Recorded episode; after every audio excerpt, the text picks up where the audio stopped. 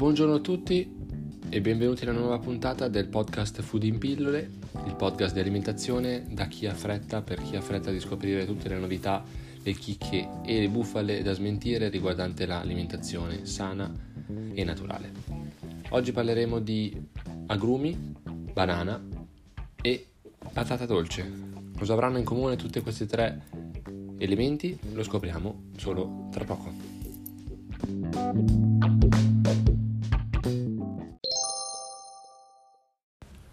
Bene, allora iniziamo subito parlando di questi tre elementi che ho citato nell'introduzione. Cominciamo dalla banana, poi capirete qual è il filologico di questo discorso. Con l'alternanza caldo-freddo di queste stagioni, di questa stagione in particolare di maggio, che sembra più un novembre che un maggio, ma con qualche giornata calda si fa sempre ricorso a quelli che sono integratori alimentari a base di potassio, oppure, come i consigli degli anziani o delle persone che comunque non hanno approfondito la questione della banana, si dice di mangiare appunto tante banane, fare scorpacciate di banane.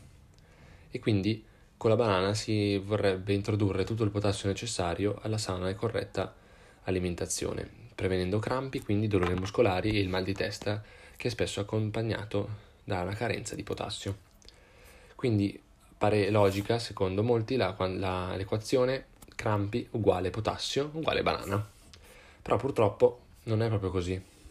La banana è uno di quei frutti leggendari ricchissimi di potassio, secondo la comune logica, perché da sempre è stata considerata tale. In realtà 100 grammi di banana contengono circa 350 mg di potassio. 100 g di banana non è neanche una banana.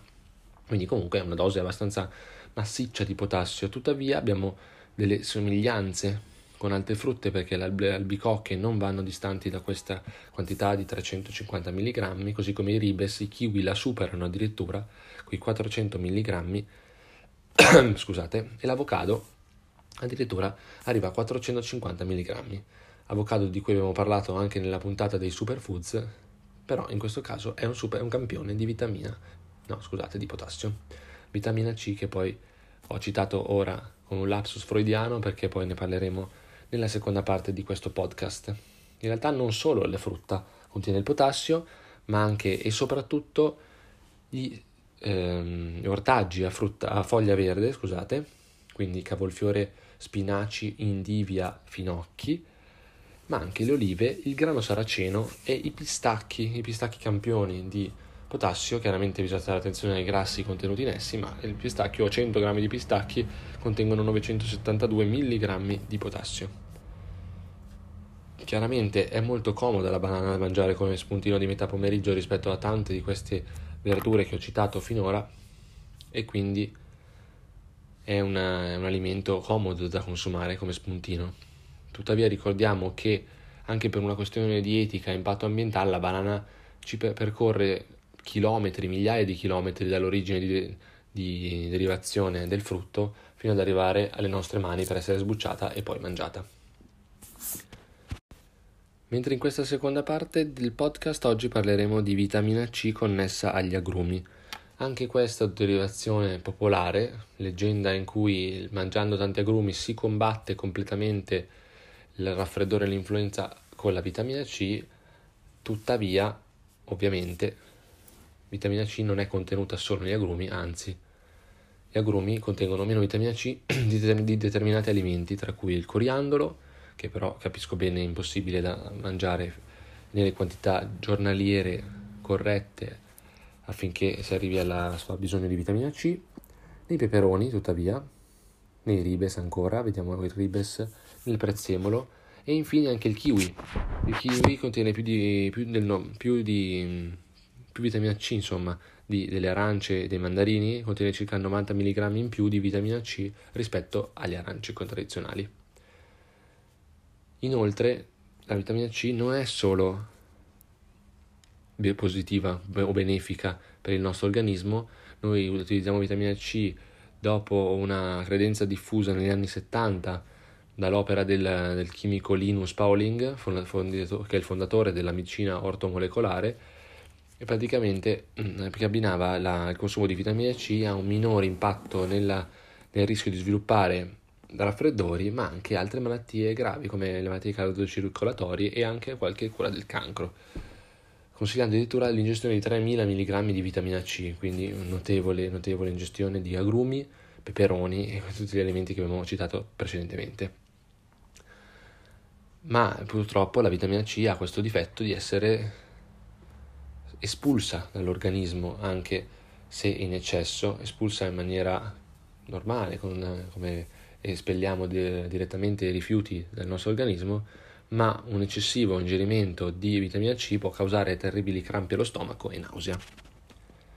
Infine vediamo l'ultimo argomento di questa puntata, cioè la patata dolce. Cosa c'entra la patata dolce in tutto questo? La patata dolce o batata è una, è una, non è un tubero come la patata sua omonima, ma è una radice. Una radice che fa veramente bene questa alla salute, nonostante nome, e quindi ehm, secondo le ultime ricerche patata sono completamente da evitare, poiché non essendo un tubero ha un basso indice glicemico, molto, molto più basso, anzi fa bene alle persone affette da diabete, fa bene al cuore, perché fa bene alla salute cardiovascolare, proteggendo l'organismo, eh, combattendo la, l'eccesso di colesterolo e grassi saturi.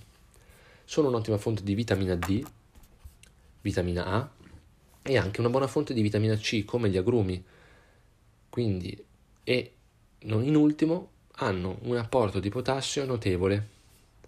Quindi hanno addirittura 694 mg di potassio e solo 131 calorie. Una patata dolce ha tutte queste caratteristiche. Quindi, che dire, cosa lega la patata dolce alla banana e agli agrumi o al kiwi?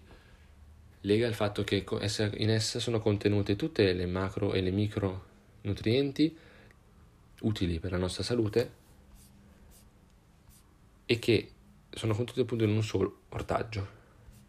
Patata dolce non è di difficile recupero nella società e soprattutto è facilmente eh, eh, utilizzabile, impiegabile in cucina, sia proprio mangiata a mo' di purè anche come patata, scaldandola ovviamente dopo 40 minuti d'acqua bollente, oppure al microonde, oppure detto si può mangiare anche cruda.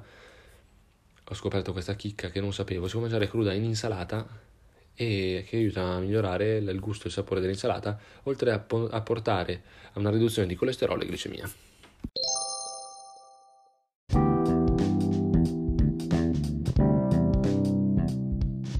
Bene amici, spero che questa puntata di Food in Pillole, il podcast dedicato all'alimentazione, inerente a questo tris di elementi, vi sia piaciuto, vi sia piaciuta, scusate, e sia stata densa di contenuti, vi, fa, vi, abbia fatto scoprire qualcosa in più circa questa patata dolce e vi abbia fatto un po' ricredere sulle dicerie riguardanti le banane e sugli agrumi. Con questo non voglio dire né di non ingerire più banane né di non ingerire più agrumi e di mangiare da oggi solo patate dolci, ma avrei un occhio più riguardo a fare la spesa riguardante questo miracoloso ortaggio o radice. Per oggi è tutto, vi saluto da Stefano Recrosio, nutrizionista di Food in Pillole.